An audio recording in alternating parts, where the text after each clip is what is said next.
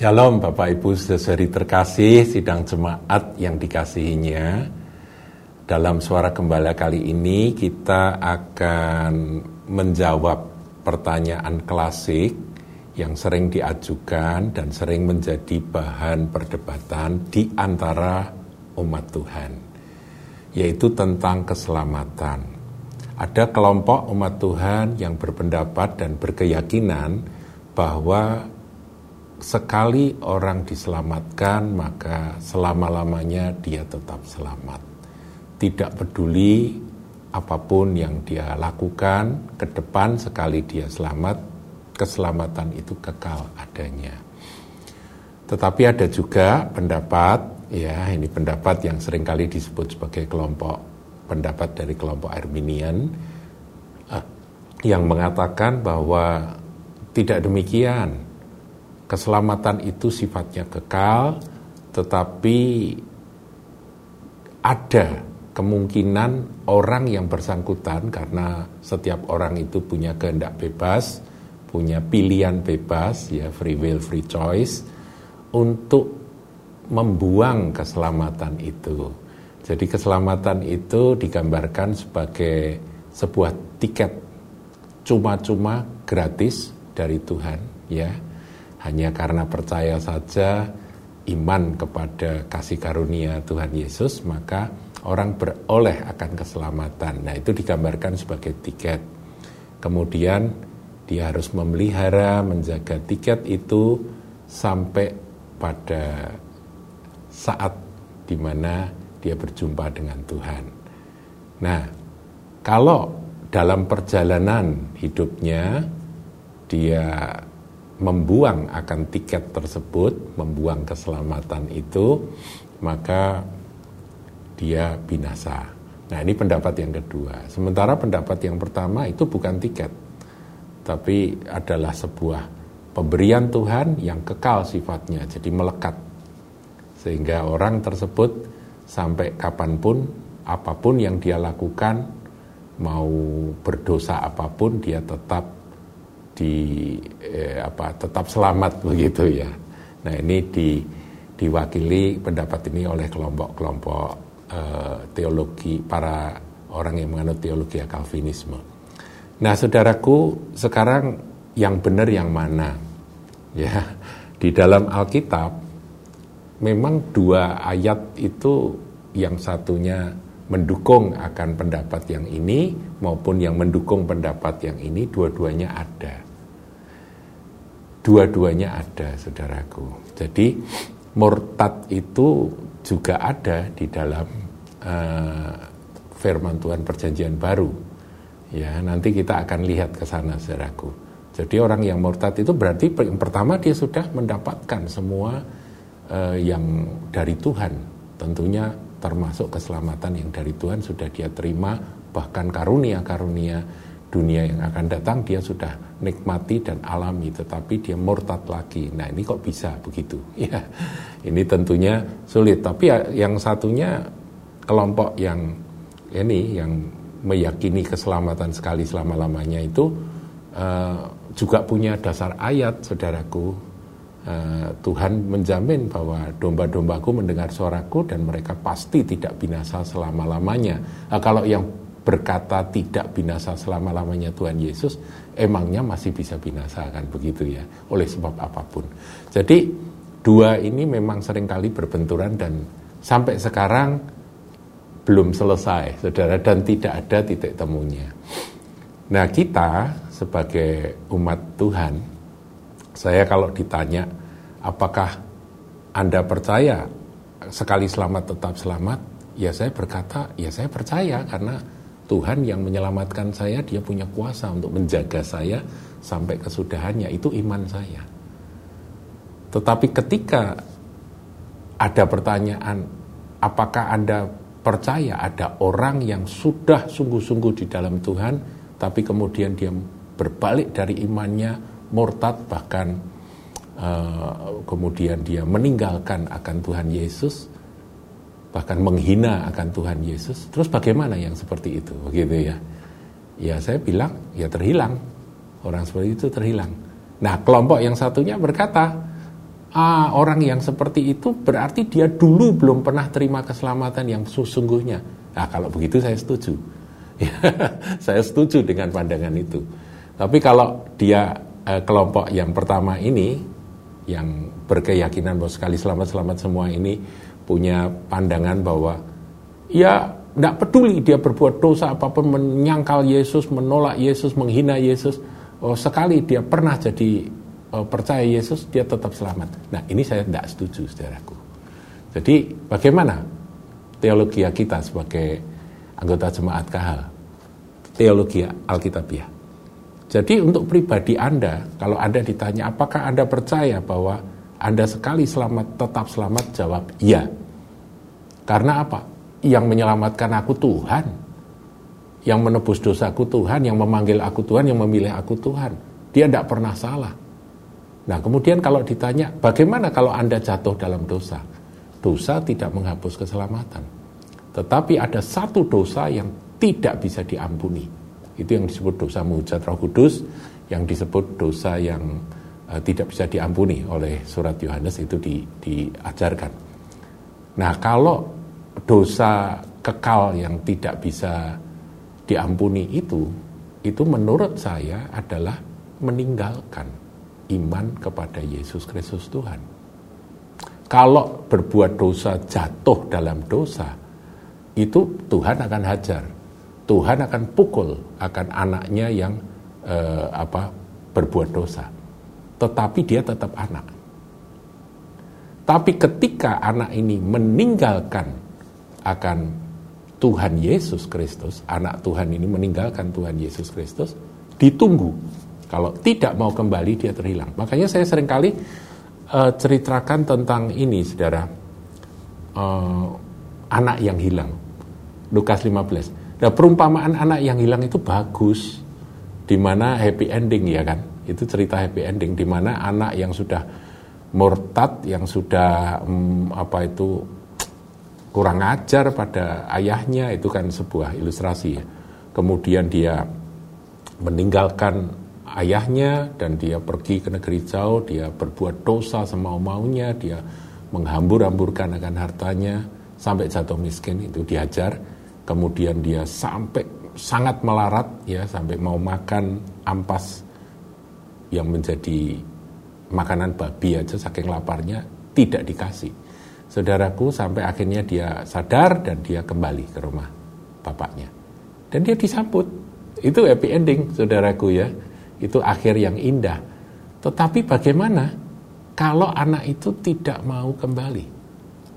Atau dengan kata lain anak itu ya dia tetap mengeraskan hati ketika dia sudah diajar, kemudian dia bisa ketemu orang yang menolong dia, kemudian dia tetap tinggal di dalam dosa, dia tidak mau kembali, gitu ya.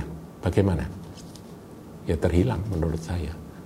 Jadi problemnya itu adalah jangan sekali-kali meninggalkan Tuhan Yesus Kristus sebagai Tuhan dan Juru Selamatmu. Sebab itu doa saya untuk sidang jemaat, Tuhan biar setiap anakmu yang sudah mengaku engkau sebagai Tuhan dan Juru Selamat ya Tuhan, itu mereka punya satu ikatan kasih yang tidak bisa diputuskan oleh apa pun juga.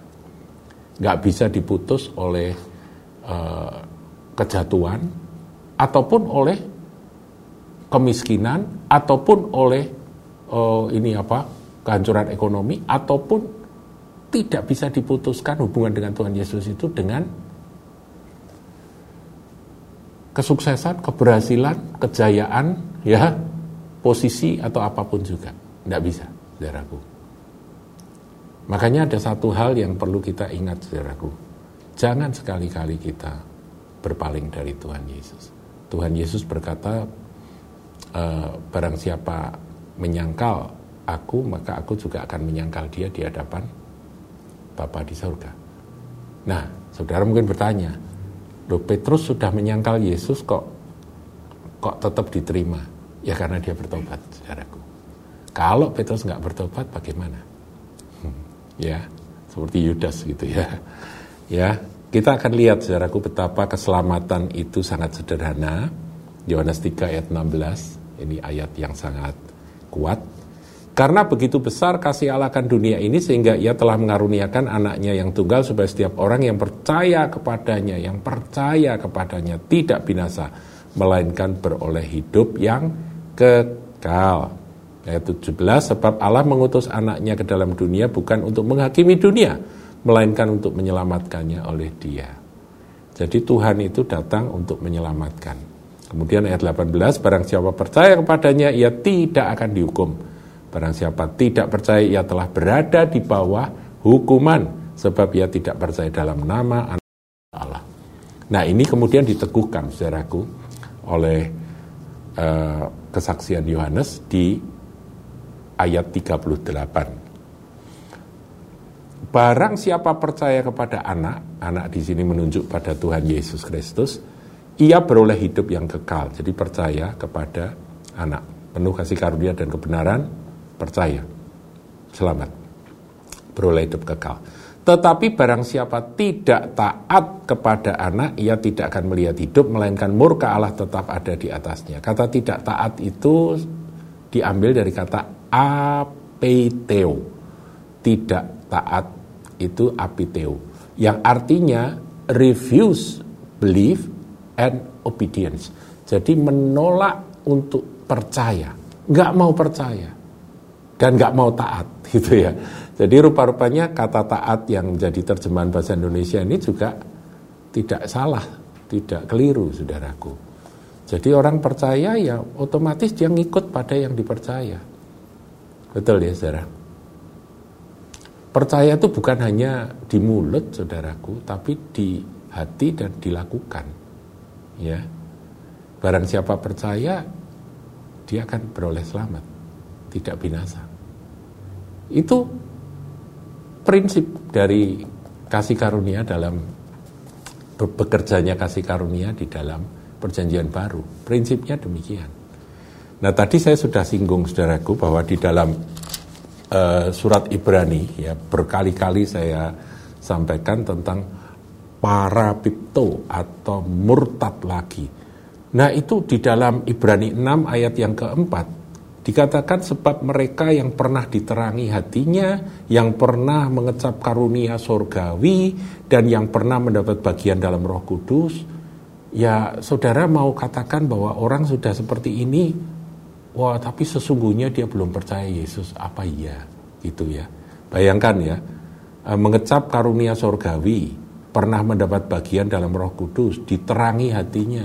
Bukankah hanya hati yang diterangi oleh kuasa Roh Kudus itulah yang bisa membuat seseorang itu menerima Yesus sebagai Tuhan dan Juru Selamat. Kemudian lanjut, dan yang mengecap firman yang baik. Jadi firman Tuhan dalam kabar baik atau Injil itu, itu sudah dikecap indahnya betapa besar dahsyat kuasa dari firman itu firman yang baik dari Allah. Bahkan dikatakan dan karunia, karunia dunia yang akan datang. Jadi mungkin orang-orang yang disebutkan dalam Ibrani 6 ayat 4 dan 5 ini orang-orang yang pernah punya pengalaman-pengalaman surgawi. Pengalaman diangkat ke surga, jalan-jalan di halaman surga kali gitu ya saudara. Nah ayat 6, namun yang murtad lagi. Nah kata murtad lagi ini para pipto, jadi jatuh lagi jatuh. Dia ya kalau jatuh lagi dia menyangkal akan apa yang dia sudah terima itu murtad lagi. Tidak mungkin dibaharui sekali lagi sedemikian sehingga mereka bertobat sebab lah ini penting ya untuk digarisbawahi sebab mereka telah menyalibkan lagi anak Allah bagi diri mereka dan menghinanya di muka umum. Saudaraku saya sering kali lihat katanya dia dulunya pendeta, katanya dia dulunya orang Kristen, anak majelis, anak pendeta atau apa, saya nggak tahu itu benar apa enggak, saudaraku ya. Punya kesaksian di dalam eh, tayangan-tayangan sosmed, tapi orang itu menyangkal Yesus, bahkan menghina Yesus se sekeji-kejinya, ya. Tuhan Yesus dikatakan apa? Digantung di tiang jemuran, pakai sempak gitu ya, itu selalu itu istilah-istilah seperti itu muncul. kalau dia katanya dia dulunya orang Kristen yang percaya Yesus, nah kemudian berbalik sampai seperti itu, lah apa ya kita masih tetap berkata bahwa oh ya dia tetap selamat karena dia sudah dibaptis, dia dulu pernah pernah percaya Yesus, dia tetap selamat. Apa ya seperti itu, saudaraku? Saya nggak nggak yakin seperti itu. Jadi keyakinan yang berkata bahwa sekali selamat tetap selamat itu perlu ada penjelasan. Kalau mereka menjelaskan bahwa iya kalau orang bisa melakukan uh, ini apa seperti yang tadi saya sebutkan ya orang yang katanya anak pendeta katanya dia dulu pernah jadi hamba Tuhan pernah jadi penginjil kemudian dia menghina-hina Yesus seperti itu menghinanya di muka umum ini ayat 6 bagian terakhir ya kalimat terakhir. Menyalibkan lagi anak Allah bagi diri mereka dan menghinanya di muka umum. Ini ada kelompok yang mengatakan ah itu dulu dia tidak pernah sungguh-sungguh percaya Yesus.